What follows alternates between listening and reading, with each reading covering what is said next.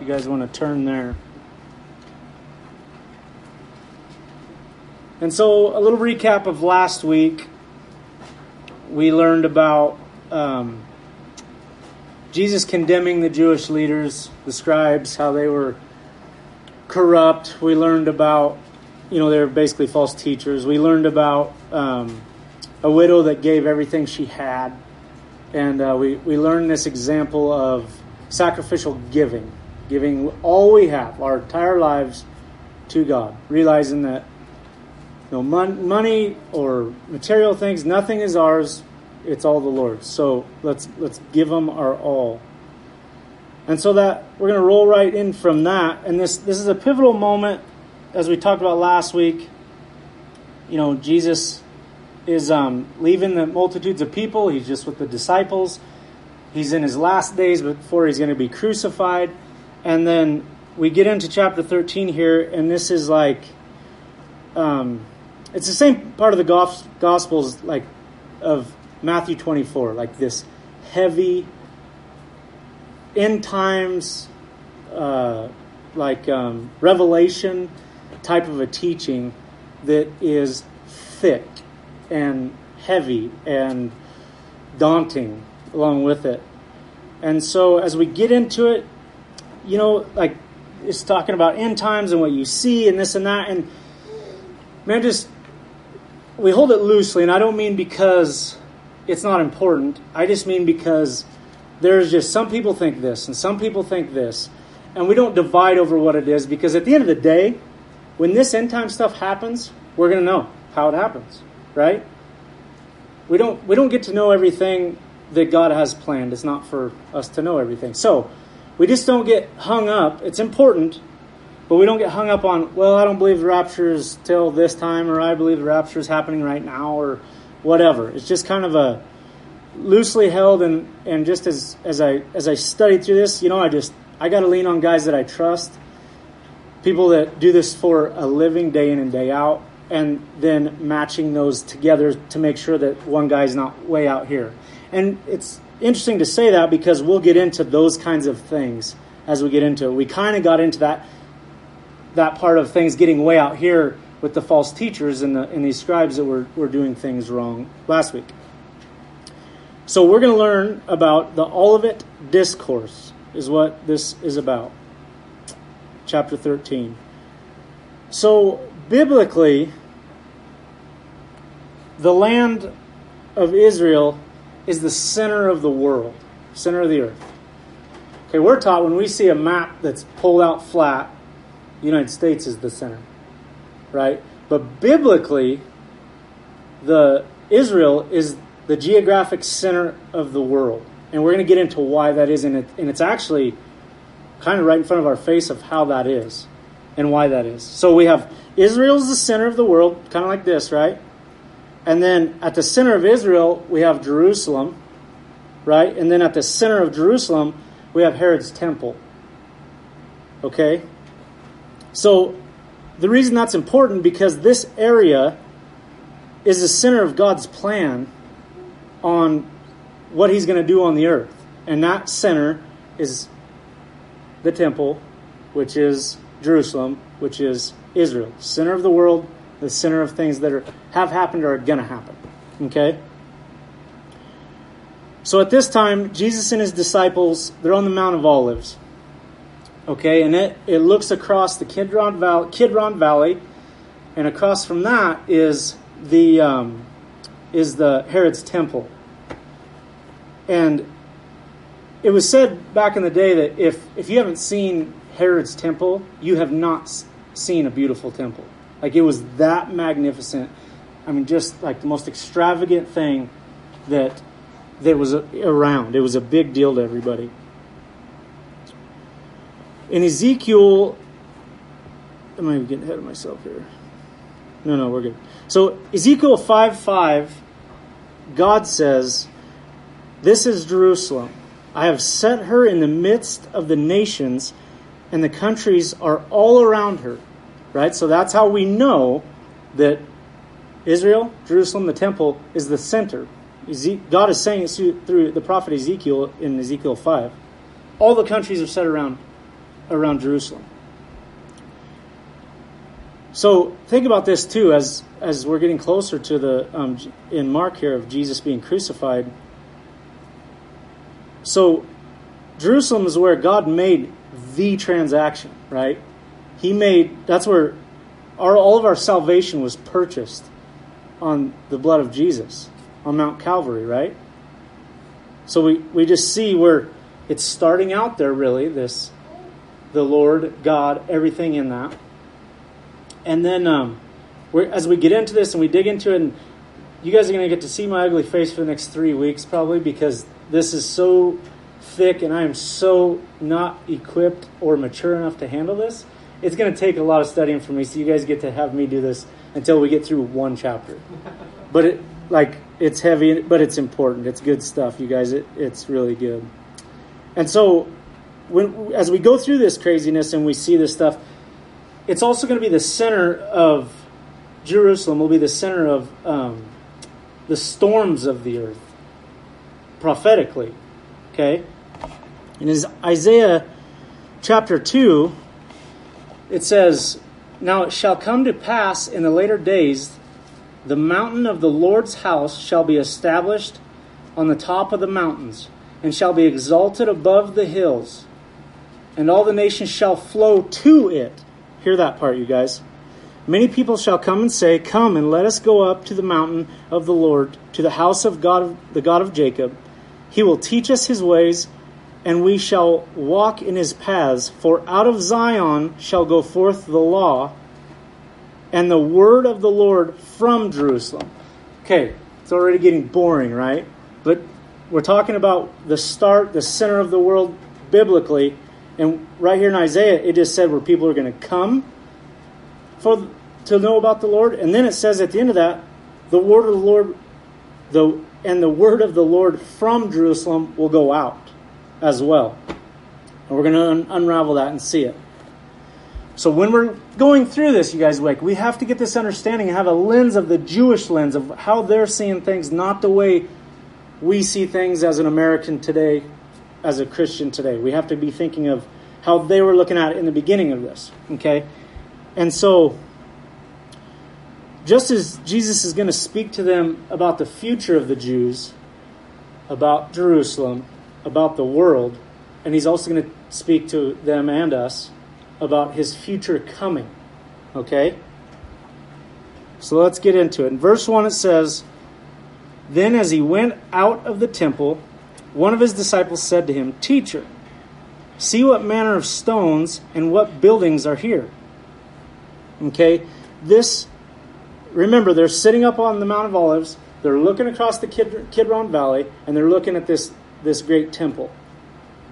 Well, the Jewish people idolized the temple because the temple was a symbol to them. It was such a big, big deal. As long as they had the temple, they had their faith that they were the chosen people because God gave them this temple. That was their, like, it was their everything, like the temple, the temple, right? So they saw it just as the, the sign of, of, the, of their blessing as the chosen people.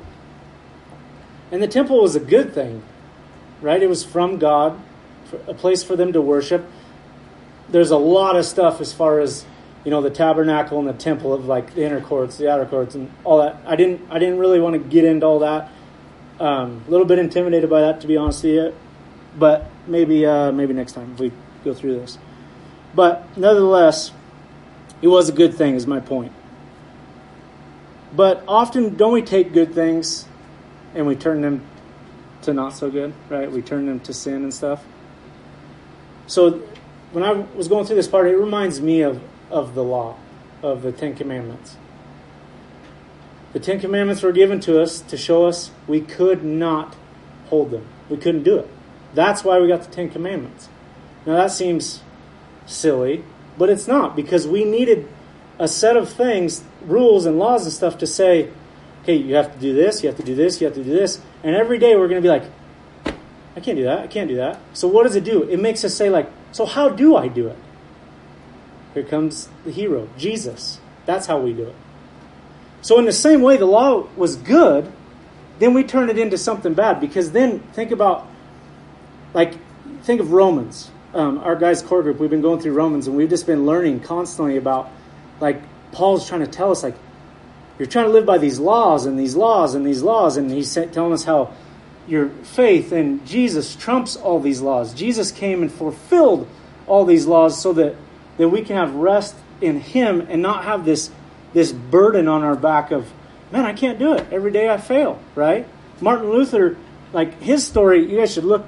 I'm not going to get into it because I don't know the exact details, but it's something along the lines of where he just couldn't bear the weight of understanding he can't he can't hold the law, all the rules. And that's when he nails the 99 thesis, the 90 statement or whatever on the on the on the door of the church. And that shows us like we had it backwards. That's what Paul was teaching us about. So point is, I'm getting out there. Point is, it's the same thing. It was good, and then we kind of just take it too far and we make that our idol versus God. Um. So, go, moving on in verse two, and Jesus answered and said to him, Do you see these great buildings? Not one stone shall be left upon another that shall not be thrown down. Okay, see that first part that Jesus says as a question. Do you see these great buildings? He's like asking them. You guys see something great? Let's look at let's look at what this temple was that we're talking about. This Herod's temple that they said if if you have never seen or if you think you've seen a beautiful temple but you haven't seen Herod's temple, you haven't seen a beautiful temple. Okay, so let's let's look at this of why it was um, Jesus is saying like it's not a big deal when they're all sitting up on the hill and the disciples are saying, Oh, God, Jesus, look at how amazing this temple is. Okay, so it began being built in 20 BC, and it didn't get finished until 64 AD. So that's 80 some years, and it's debated if it ever was finished before it was tore down. But that's 80 years it took to build this temple, with 18,000 men for 80 years to build this temple and this courtyard, the whole thing, this complex, right? It's incredible. So there would be, it kind of, it reminds me of, of where I grew up over in Heppner. The used to have the Kinzua Mill. Everybody worked there. Your grandpa worked there. Your dad worked there. Your cousins worked there. You know, it's just like it was the source of work and income. So like for 80 years, like there was the same same deal. The whole Papanoff family had worked there, all of them. And um, so the temple, when we break it down and look at how amazing this temple is and how big it was, and, and we'll get to why that's important it's pretty neat. So the, the temple was like itself inside of this complex was like 90 feet tall. And it was made of white marble. You guys can imagine, like the best of the best, right? And there was some stuff I read where they said it was like when the sun was shining on it, it was so bright you couldn't even look at it.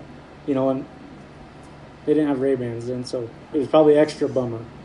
But it was, and it had this this gold cornice around the top of it, I mean, you can just imagine what was put into it, just like the fanciest of the fancy, right?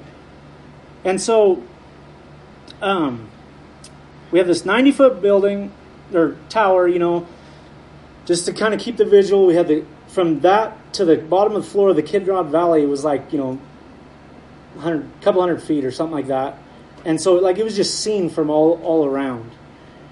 And eventually, though, because the Roman took over and was occupying Jerusalem, the Romans were, that um, like 40 years after Jesus said that, said this, and was up on the mount, there was a Jewish revolution where they were trying to like take take the town back, right? Take the country back. And they'd won some, they did all right, but pretty soon the Romans just overwhelmed them. And so they they actually eventually like the Romans destroyed all of Jerusalem, like leveled it all and then they eventually they they leveled the temple and everything too. But before that, you had it was it was such a big like almost reminds you of like I have never been there. I, I want to go to Jerusalem to see the remains, but like just some fortress, right? So these Jews, last remaining Jews, they like they ran there for protection, and so they go in there for protection because it's their last stronghold. They're getting beat, and then the Romans are out, got them circled, and uh, I guess some drunk Roman soldier lit something on fire sounds like potentially it was some kind of an accident deal.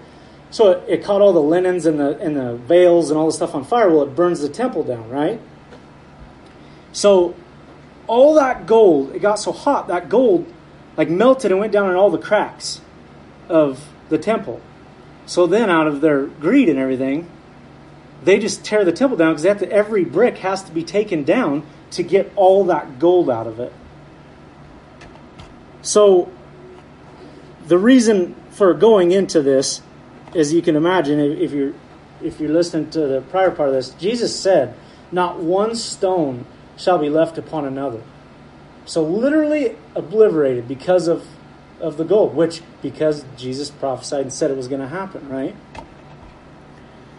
So a little more about this about the temple though, and and, and I'm going to try to pin down why I'm just hammering on this temple so much and, and how big it was and how fancy it was, and it's obviously the main point is because of Jesus prophesying it and it happening, and but a couple things. So like this outer court area with this outside fence or what do you want to call it, but it's all brick or it's all stone, right? It's all out of limestone. It said like these limestones were like 400 ton, and it's remaining today, I guess. You can go see it. These blocks are 400 tons. The temple's gone. There's nothing left. Jesus said it was going to be destroyed completely. Da da! It's gone completely. Like so much that they they're even having like historians have a hard time finding artifacts and stuff about it. Like Jesus was very thorough about what he said was going to happen.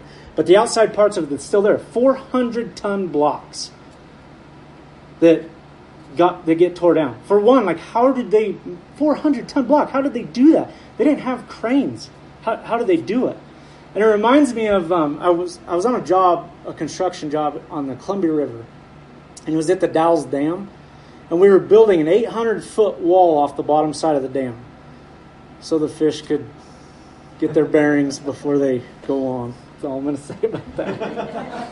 very very inexpensive job. Uh, anyways, so they we're building this 800 foot wall that's going to go in the water, right? And so, like, we had divers that were pouring the concrete and stuff. Like, it was crazy. It was, it was one of the coolest jobs I'd ever done. But anyhow, they would they would um, precast, pre-pour all these huge concrete blocks, huge. I don't even remember the numbers on them. And then, like, one of my jobs was we, everything was on the water, so you had these big barges, like you see go up down the Columbia River, and you have the tugboats pushing them, and the other got grain on them or logs or whatever. So we just had all these empty barges huge.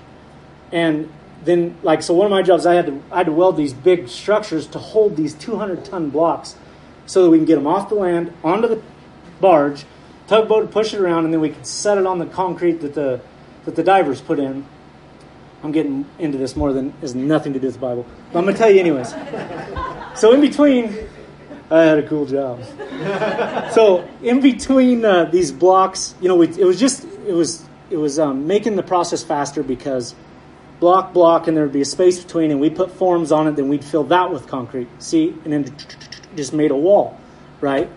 So back kind of to the point, we had these cranes out there, and and um, uh, this company that had the crane outfit was called General Construction. They had the it wasn't there, but they had the biggest crane in the world, in the world. I wanted to see it, I never got to see it, but one of the cranes they had there, the biggest one they had, they had several, was a 350 ton crane sitting on the water. But if you were to put that crane on the ground, it would have been like a 500 ton crane. This thing was huge. So it was on this huge barge, and they had to set it at the back, and we, we welded it all down like crazy. And it was so big, though, like there was a huge train car, like Connex box underneath it, and that was the lunchroom where 50 guys would go and eat lunch. Underneath this crane. Like it, it was amazing.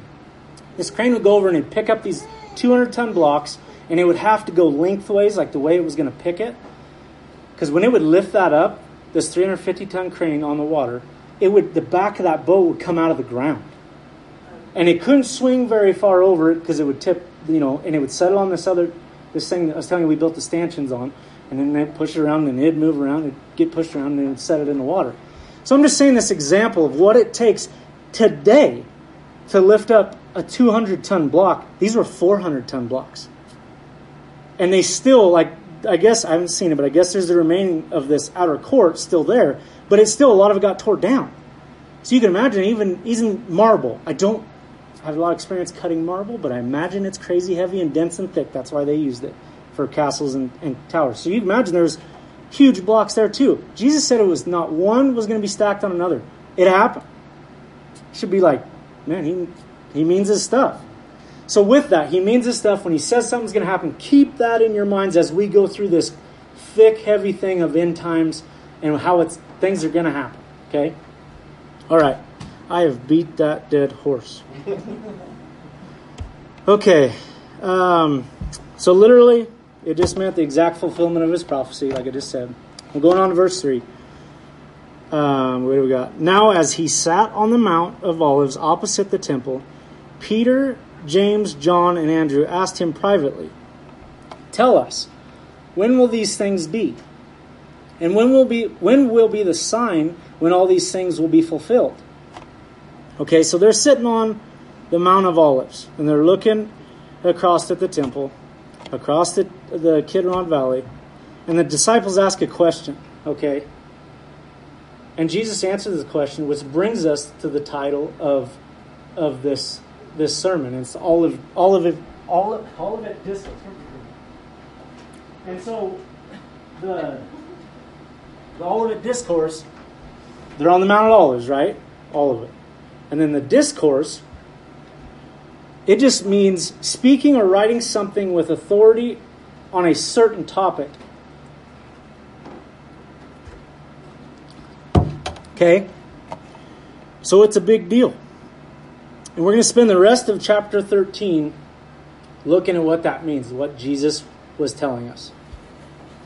So in Matthew's account in this part of the gospel, Matthew 23 3, it says, Now as he sat on the Mount of Olives, the disciples came to him privately, saying, Tell us, when will these things be, and what will the sign what will be the sign of your coming and the end of the age? And I use Matthew's part of that because he says it a little different and he says, What will be the sign of your coming? So that part, your coming, is what what we want to talk about. So when we think of his coming today, what do we think of? Right? We think of his second coming, right? That's what we're waiting for. Maybe now, you see that? Okay. Could be disruptive. You can leave, Courtney. Um, so we think of his second coming.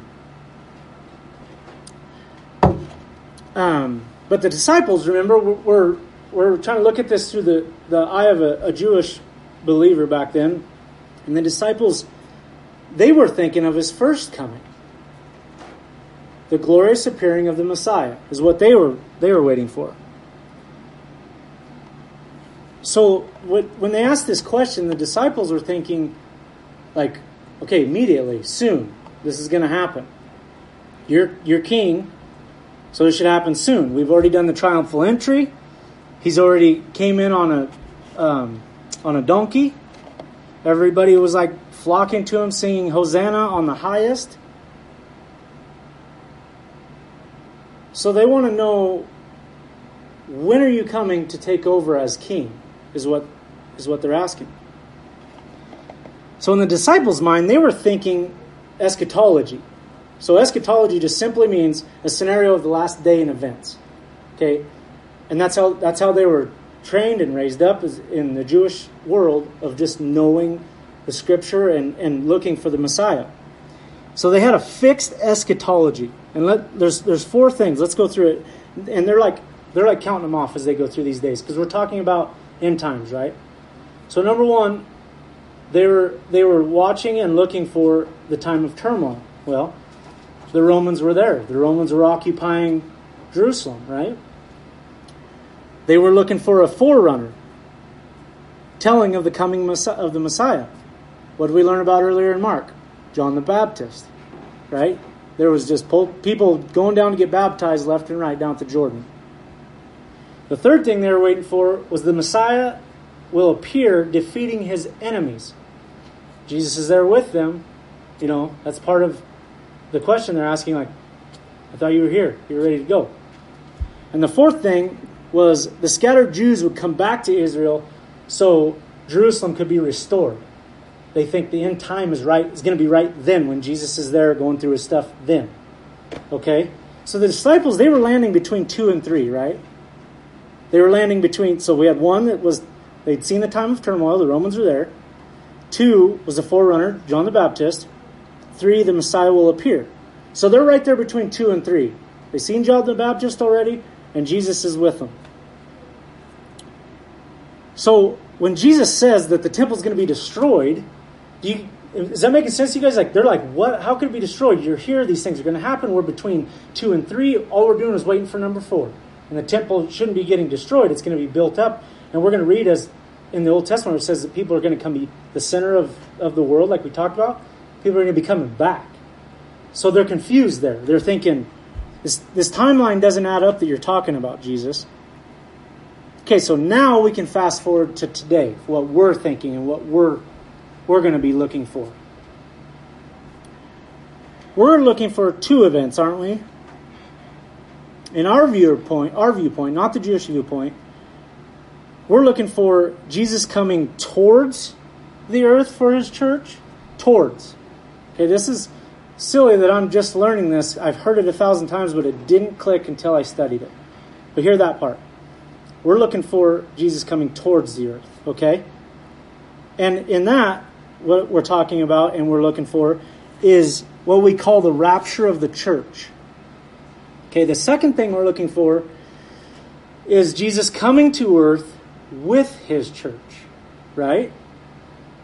See the difference there? There's a time of Jesus coming toward the church, um, towards the earth with to get his church, and then there's a time of Jesus coming to the earth with his church. Okay, so it's said that when the rapture happens, Jesus is coming toward the earth, and then we will be taken up with Jesus. Rapture. Rapture is not in the Bible, but guess what is? Being taken up. Same thing. Okay, so we'll be taken up into heaven to meet the Lord in the air. But then after a period of tribulation, Okay, then that's the second part. When Jesus will come all the way back to the earth, right? And with his church, he'll reign. That's the part that the disciples were confused on. They were thinking that part was going to happen right then. Okay, and guess what, you guys? We're still thinking about um, Israel being the center of the world. When we're talking about Jesus coming back with his church, to reign on the world, where does it happen at? The Mount of Olives. Right back where we started. Okay? So in verse 5, Jesus says, Take heed that no one deceives you. For many will come in my name, saying, I am he, and he will deceive many. Okay, so let's let's really look at this this little part of many will come. And this is where last week's reading of false teachers and that kind of stuff falls in here a little bit. So we know the Antichrist will come and reign globally, right? We've all heard that kind of stuff in, in Revelation. The Antichrist will come, it'll be globally. The whole world will be getting duped by the Antichrist. He'll just be this amazing speaker that doesn't. I'm not going to go there. He's just going to be awesome to the world, and people are going to fall for it. Jesus is is is um, saying, "Beware!" right here. So in 1 John two two eighteen, let's see what that says. Helps us understand, hopefully, what we're talking about here. Like, is he coming? Is he not? Is the Antichrist not the Antichrist? Because it's saying many, right? That's the point of that little part we're talking about. So in 1 John 2 18, it says, Little children, it is the last hour. And as you have heard that the Antichrist is coming, even now many Antichrists have come, by which we know that it is the last hour. So there has been many Antichrists, John says, and there will be many that will come in the tribulation period trying to deceive the world. Jesus starts right there in that, what is it, verse 4 or 5? Take heed. So he starts out with a warning in that because he's saying, be ready, know the word of God. People have been, John just said, people of Antichrists have been there. The scribes have been, I'm not saying the scribes were Antichrist, but they were kind of, in a way, they were because they were leading people um, to hell eventually, or essentially.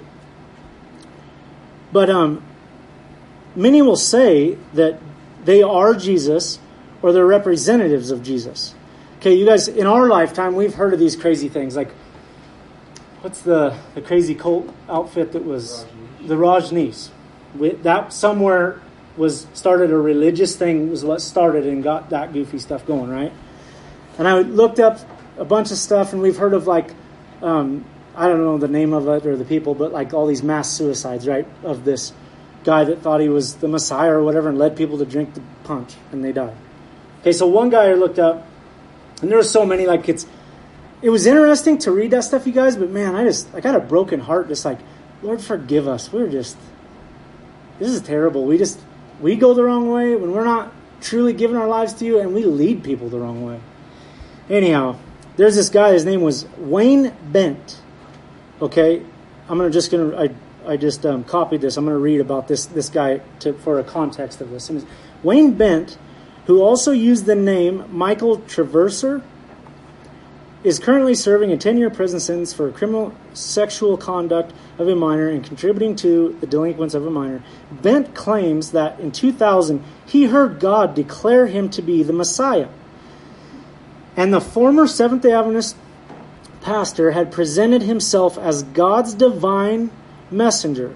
His New Mexico based movement, called the Lord Our Righteousness Church, referred to as a strong city by members, was raided in 2008 by state police and Bent was arrested. National Geographic produced a document titled Inside a Cult on Bent and the Lord Our Righteousness Church, in which the self proclaimed Messiah says, See, this is where it gets goofy, you guys. I am the I am the embodiment of God. I am divinity and humanity combined. Although hundreds of members have abandoned the Lord of our righteousness church since Bent's arrest, his messages from prison have been published online, with postings dated as recent as March. In one such message, Brent writes, I know that if I die or change, the final doom of man will closely follow. For the Holy One who possesses me will leave the earth with his possessed ones.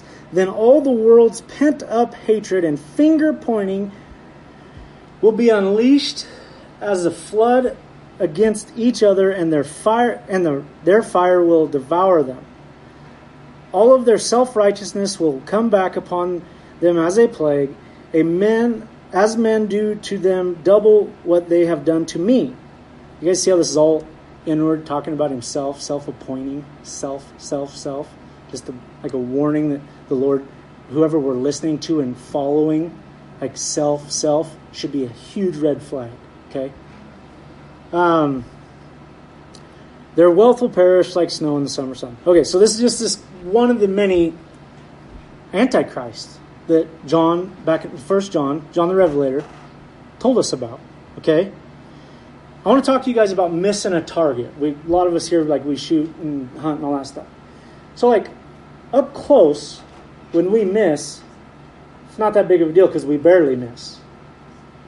Okay, but out there a long ways, when we miss that same amount, but you it's out farther, we completely miss. Miss it altogether. So think about that. Oh, everybody's very spiritual. They're good. You know, you can believe whatever you want as long as you, you're just spiritual. It's, it's good. It doesn't matter.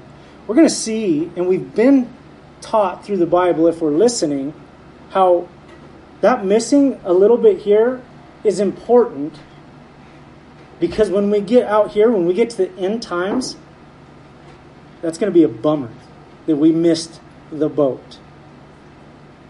It's going to be sad deal. The same thing, this is talking about false teaching. Well, I'm going to end it there, you guys, abruptly. Sorry about that. Just this next section is just good, and I just want to, I just really want to hammer in. So come on up, Andy. And you guys, like, let's just think about this I hope that uh, some of you guys out maybe won't be here, so sorry that I cut it off like that. There's going to be um, there's just going to be more to kind of tie all this together. But if you can get something today, if you can get anything about it, just understand that end times are coming. right? We're all going to die. Um, bigger deal than that is Jesus is coming back. Do we know the word so that we don't miss way out there and miss completely? Because what's going to protect us? This sacrificial giving of giving our life all in, all the way, choosing God and knowing Him and His Word over, oh, I'm, I'm tired, I don't want to read the Bible, I'm tired, I don't want to go to church, Sunday's my day off. Church doesn't save us. We're not saved by works or the law. But how are we going to get to know the Word? If you do it on your own, you're going to get it wrong. You're going to get it wrong. How do I know that? God designed the church, the fellowship, to get this word right, to bounce it off each other, to dig through the word. What does this mean? What is it? God made scholars and all these guys that we trust that to that line up together that make sense to know the word of God. Because if we're just like at the end of the day, Jesus comes back, hey, I'm a good guy. When I don't really lie, I don't really steal. When I go to church on Sunday, guess what Jesus is going to say? Oh, big deal. There's the hot gate. Go through that one. So that's what we got to. If you hear anything today, if you don't get to hear the rest of this stuff, that's what we hear. Know the Word of God. Dig in. Say, Lord, show me how to be diligent. Make me diligent because I'm lazy on my own. Okay to say that. You don't say it to me, say it to yourself. Like, question yourself. Why am I not digging in, knowing the Word? Why am I not being all in, giving my life to Christ? You make time for God, the creator of the world, on his day off, will figure out how to make time for your schedule to work so that you can live for him. Guaranteed. I can say that with his authority in front of you today, right now. Give him your all because, as we're going to see as we go through here, and the little bits I'm sure you guys have heard in, in um, the end times of and all these warnings like you don't get to figure it out when you're standing before Jesus. It's too late. So I would encourage you guys, give it your all. Ask the Lord, show me how to give it my all, so that I'm not doing it on my own strength. You want to pray for us, Andy? Thank you, Jesus.